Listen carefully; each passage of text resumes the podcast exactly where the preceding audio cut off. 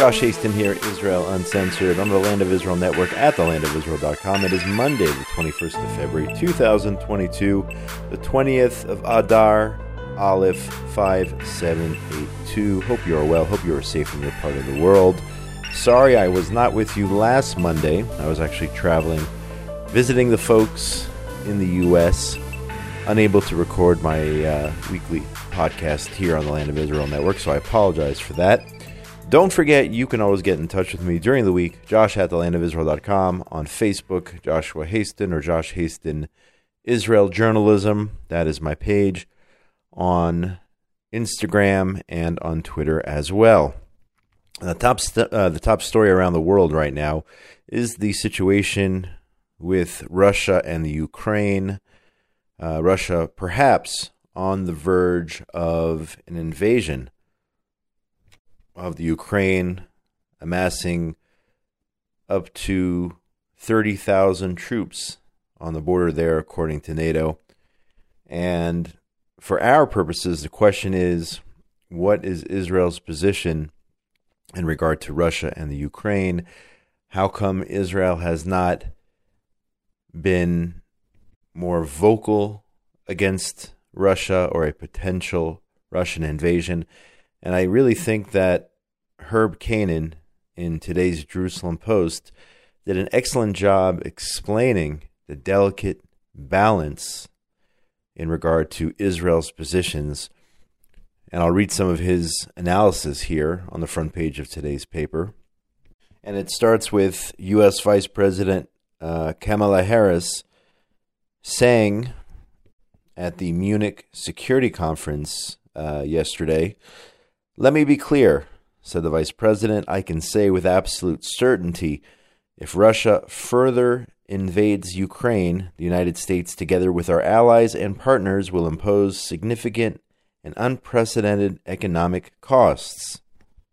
Israel, of course, being a strong ally of the United States. Uh, and Herb says here the U.S. has few allies and partners around the world who feel as close to it as Israel so, will Jerusalem be expected to follow Washington's suit and join in these sanctions? If it did, this would significantly significantly complicate Jerusalem's relationship with Russia, something that the U.S., as an ally of Israel, has little interest in seeing. The last thing anyone for whom stability in the Middle East is important wants to see is Russian and Israeli planes clashing over Syrian skies. So that is the, the critical issue here is the situation vis-a-vis Syria with Russia being a major player in Syria and Israel of course taking the necessary steps it must to defend itself against Syrian or Iranian aggression coming out of Syria so Israel has to has to keep it uh, very very delicate, very very sensitive. This entire issue of Russia versus the Ukraine. Again, the last thing anyone for whom stability in the Middle East is important wants to see uh, are Russian and Israeli planes clashing over Syrian skies. Israel joining unprecedentedly tough sanctions against Russia could conceivably lead to just that, since it could spell the end of the deconfliction mechanism between Moscow and Jerusalem that has been in place since Russia moved into Syria in 2015. So the sides have obviously been in communication so that Israel does not mistakenly shoot at Russian forces and vice versa there. So that's something important to keep in mind. So far, the U.S. has demonstrated understanding of Israel's situation, and there have been no public calls from Washington for Israel to take sides in the conflict. According to this analysis, the U.S. understands why Israel cannot forcefully uh, side with the Ukraine here, and it has to do with Syria. However, Herb Keinon points out here. But as things heat up in the Ukraine, this position may change. One of Israel's main diplomatic challenges, therefore, will be the need to remind the U.S. of Israel's sensitive position vis a vis Russia and to ensure that Washington does not press Jerusalem to join the quote, mother of all sanctions that Washington may unleash if Putin invades his southwestern neighbor. So Israel has to toe the line here, has to be extremely careful, and hopefully the U.S. will maintain this position of not calling on Israel to take sides in this conflict and not calling on Israel to join in the mother of all sanctions. Now, that's a situation with the U.S., uh, sorry, with the Ukraine and Russia. So it's interesting, just thinking out loud here, especially since I want to talk about Iran, um, how the U.S. is so forcefully committed to implementing sanctions against Russia here if they should invade the Ukraine. But on the issue of Iran, the U.S., it seems, has been doing and is doing everything possible to remove sanctions um, levied against Iran by former President Donald Trump in order to encourage them to accept the bad nuclear deal or return to the bad nuclear deal, which was introduced in 2015. Interesting. Interesting how the U.S., on one hand, wants to implement sanctions on Russia, but with Iran, the biggest sponsor of terror in the world, the U.S. doing everything possible to lift those sanctions in order to appease the mullahs. Now, JNS reported today that Israeli Prime Minister Naftali Bennett told a visiting delegation of American Jewish leaders on Sunday that Israel will not accept Iran as a nuclear threshold state. His statements to the Conference of Presidents of Major American Jewish Organizations, delivered in English ahead of Israel's primetime evening news last night and geared towards an international audience, were made ahead of the expected signing of a new nuclear agreement between Iran and world powers in Vienna. Don't you remember there was like eight rounds, if not more, of negotiations to try to get Iran back into the fold in terms of a nuclear agreement? Maybe this will be called a different nuclear agreement, but it's uh, it seems to be more of the same bad deal, which the world powers signed with Iran in 2015 According to Prime Minister Bennett, the emergent deal is highly likely to create a violent, volatile Middle East. Yet, despite the challenging situation in which world powers are now placing Israel, Bennett asserted, quote, Let me be clear, one way or another, I have no doubt that Israel will prevail over whatever circumstances we face. Um, the Jerusalem Post today, adding that nuclear negotiations may soon end with a deal that is insufficiently tough on Iran. This, of course, according to Prime Minister Bennett. He said the apparent new deal is shorter and weaker than the previous one. Since the original deal was signed, two things happened, said the Prime Minister. The Iranians advanced their enrichment capabilities very much, and time has passed. In two and a half years, Iran will be able will be able and entitled to develop and install advanced centrifuges without restrictions, stadiums full of centrifuges according to the agreement. This is again, this is if Iran keeps to the letter of the deal. In return, the Iranians will at present receive tens of billions of dollars and have sanctions removed. In the end, said the Prime Minister, the money will reach terror in the region. That terrorism endangers us and other countries in the region, as we saw recently, and will also endanger American forces in the region. Israel is prepared to protect its citizens' security on its own in any scenario. So not only will Israel be endangered by this deal, but U.S. troops will be endangered by this deal in the region.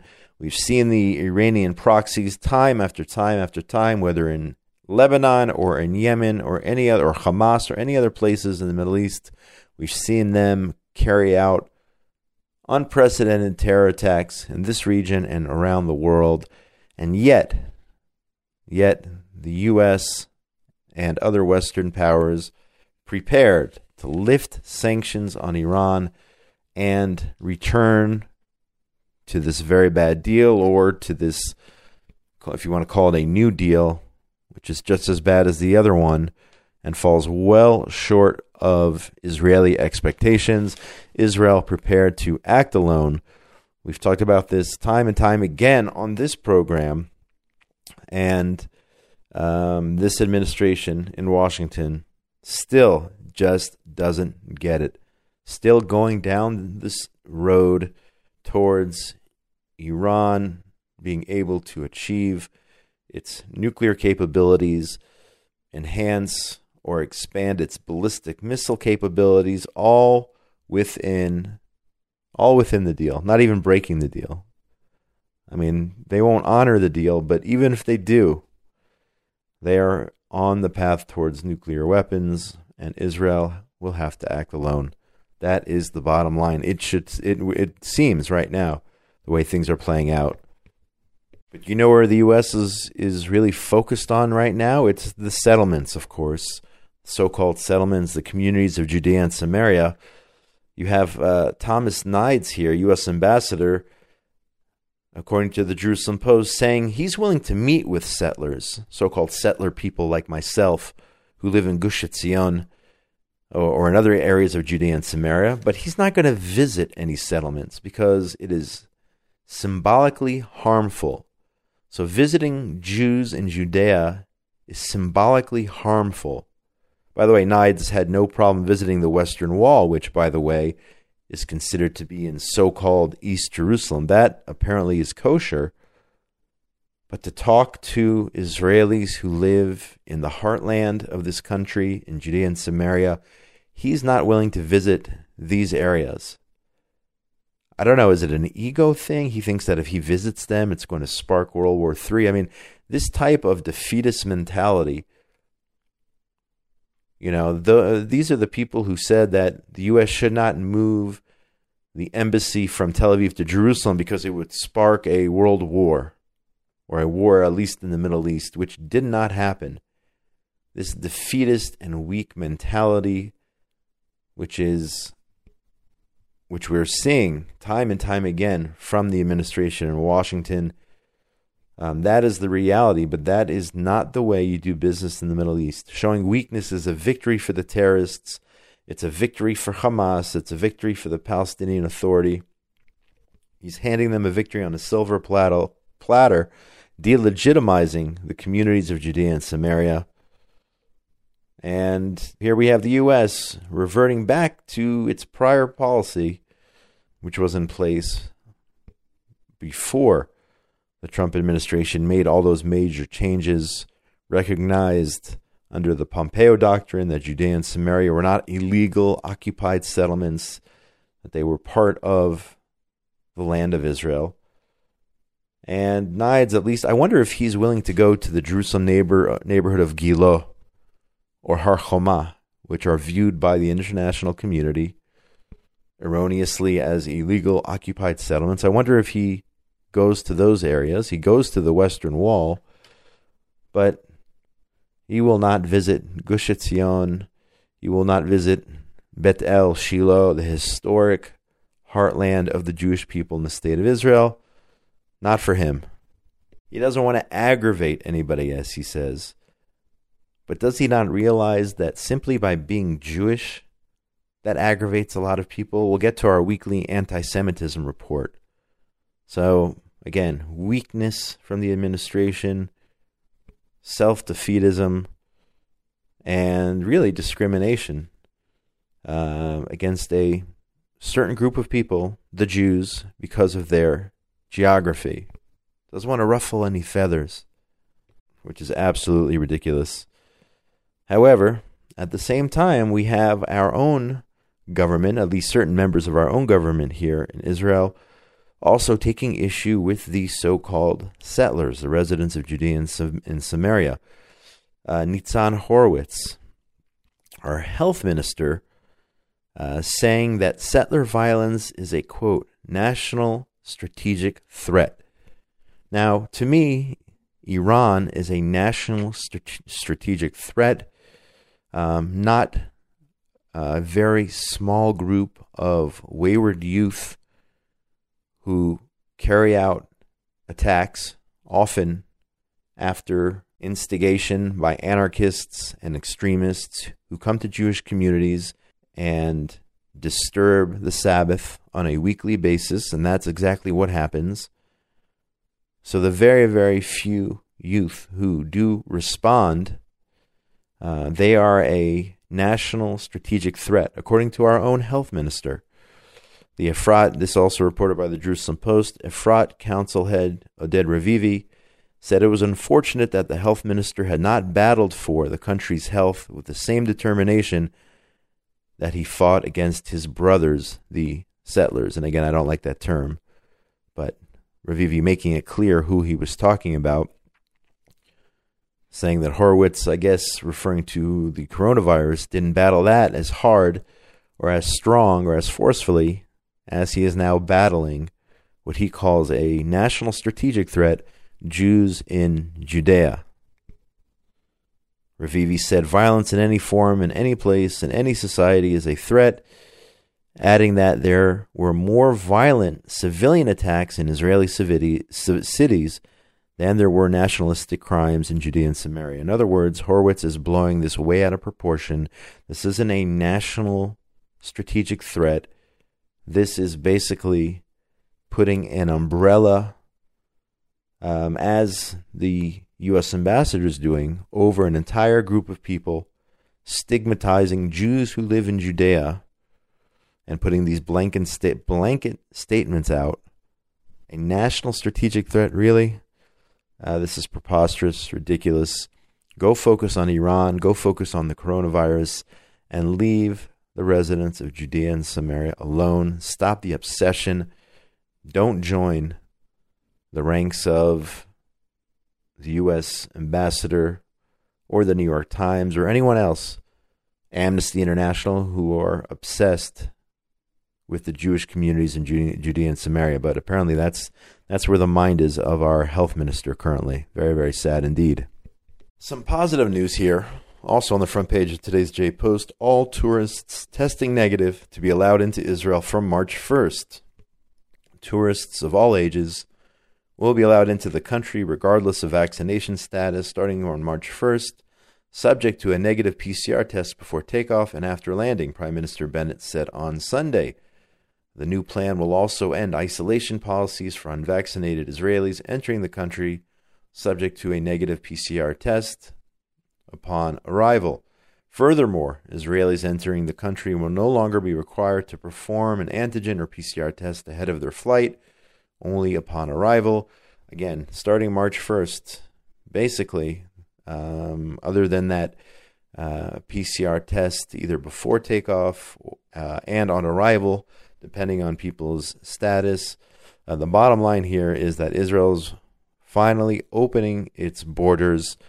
Please God, the tourism industry will rebound after two very, very difficult years. March 1st, if you're out there contemplating a trip to Israel, now's the time to book. Again, I I mentioned I was in the in the states in the U.S. last week, and actually my flight back on El Al from New York was packed. So the tourists are starting to come back. Restrictions are being lifted. Maybe this is the end. Maybe this is the beginning of the end of this uh, pandemic. At least this wave. Uh, and please God, the tourists will return to Israel. We really, really depend on tourism in this country, and hopefully this is uh, this is going to continue. March first, folks, get your tickets. Come visit Israel. Uh, come home to Israel. Um, if you're contemplating Aliyah, let's let's do it, folks. Let's get on that flight. Let's get on that El Al or the airline of your choosing and come home to Israel. I know that, uh, according to Times of Israel, dozens of new immigrants, actually from the Ukraine, arrived in Israel on Sunday. Around 75 immigrants, another 22 scheduled to land later, uh, were scheduled to land later in the day. And uh, to be clear, uh, this was a a pre-planned trip uh, to immigrate to Israel for these 75 individuals. It did not have anything to do with the current crisis, although uh, these people very, very happy, according to this Times of Israel report, that they were able to get out of the Ukraine when they did, when the plane took off. According to Shemerling, Shemerling of the International Fellowship of Christians and Jews, which organized the flight, he said uh, there was great applause. The immigrants were tense in the hours before departure. I'm sure they were. Again, it was a pre planned trip or an immigration to Israel by these 75. They had planned to make Aliyah, but very, very good timing for, for them if, in fact, all hell breaks loose, if war erupts there between Russia and the Ukraine. I mentioned before we were going to get to the weekly anti Semitism report. In this case, it uh, it comes from Manhattan. That's right, Manhattan, the bastion of economics in the United States. New York, open to all peoples, right? They come in all shapes and sizes and colors and religions and races and nationalities. And every everyone is so open in Manhattan and New York. Um, apparently, uh, things are troubling for the Jews and Manhattan as well. We've talked about other boroughs, but Manhattan is no different. An Israeli owned eatery, according to Ynet, uh, has been defaced with anti Semitic graffiti last week, sparking wide condemnation from local politicians and diplomats. On Thursday, workers were surprised to find the restaurant had been daubed with the words F the Jews several times. Um, very sad to see this, said Raphael Hasidi, owner and chef of a restaurant called Miriam on the Upper West Side of Manhattan. Brand new restaurant, but uh, his property defaced there with F Jews. You can fill in the blanks there. It was written several times. I saw images there from Manhattan. This is not uh, as bad as it is uh, in Europe or in other places uh, throughout the U.S. This is Manhattan, and in Manhattan, there are people there who are saying F the Jews. So that is this week's weekly anti Semitism update. And again, I'm sure I could go online and find many more instances of anti Semitism around the world. New York Police Department have launched a crime investigation into the incident. Finishing up with two positive stories here an Israeli farmer has grown the heaviest strawberry ever recorded according to the Guinness Book of World Records. Um, the strawberry weighing 289 grams, 7 inches long, 13 inches in circumference, was developed by Israel's Volcani Institute and planted and harvested by, uh, I think his name is uh, Shachi Ariel. I think that's the farmer. Strawberry was, was grown and picked last year, Ariel told Reuters. The family um, photographed the fruit, and then stored it in the freezer for proof. So, a world record here in strawberries, the biggest strawberry ever grown in the world, comes from Israel. The previous record was a Japanese strawberry, which weighed 250 grams, harvested in 2015. Israel, again, advancements in agriculture and if you are a BDS anti Israel hater, do not eat Israeli strawberries. I mean, I don't know what they're going to do with this biggest strawberry in the world. If they just save it, if they're going to, you know, take a fork, a knife, and cut into it, I don't know what they're going to end up doing. But uh, stay away from Israeli strawberries if you're a hater. And here's another story, also related to agriculture. Israel 21C reports that a company called Green Eye Technologies is reducing herbicide use by distinguishing weeds from crops using AI powered smart sprayers for soy and corn growers. In other words, farmers are able, are able now to differentiate between crops and weeds in their fields using this green eye software and technology and cameras and whatnot, able to cut costs and only spray uh, the weeds when they want to spray the weeds and not the fruits. Um, technology created here in Israel. And I'm sure very, very soon we'll be helping farmers all over the world.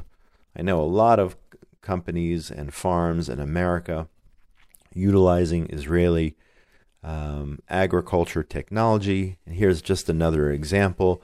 And if, again, if you're a BDS anti Israel hater and you're a farmer, or you know someone who's a farmer, um, or you're invested in the farming industry in the U.S., do not be a hypocrite. Do not buy any of this green eye AI enabled precision technology, or you will be a hypocrite.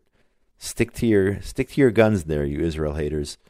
Don't take advantage of the fact that Israel's improving the world in so many different areas, agricultural, uh, agriculture, medical technologies, and so many other areas of the world.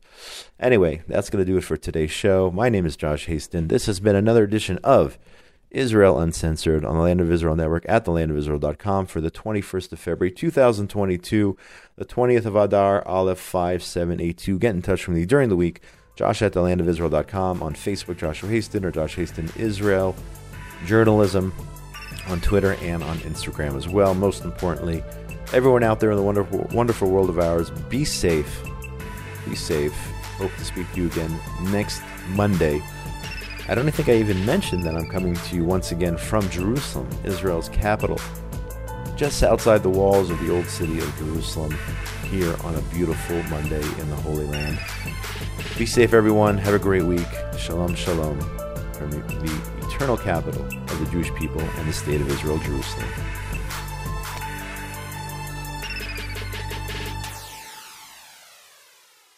The year is 1981. Menachem Begin is prime minister. Ronald Reagan is president. And Saddam Hussein has a nuclear reactor in Iraq. Israel has nothing to apologize for. We decided to act now, before it is too late. We shall defend our people with all the means at our disposal. Take a deep dive into Israel's strike on the Osirak nuclear reactor, the story of Ilan Ramon, and the world reaction to this dramatic event in Israeli history. And I said to the president, before this is over, we'll be on our knees thanking God Israel did what it did. That's The Jewish Story with Rav Mike Feuer on the Land of Israel Network at thelandofisrael.com.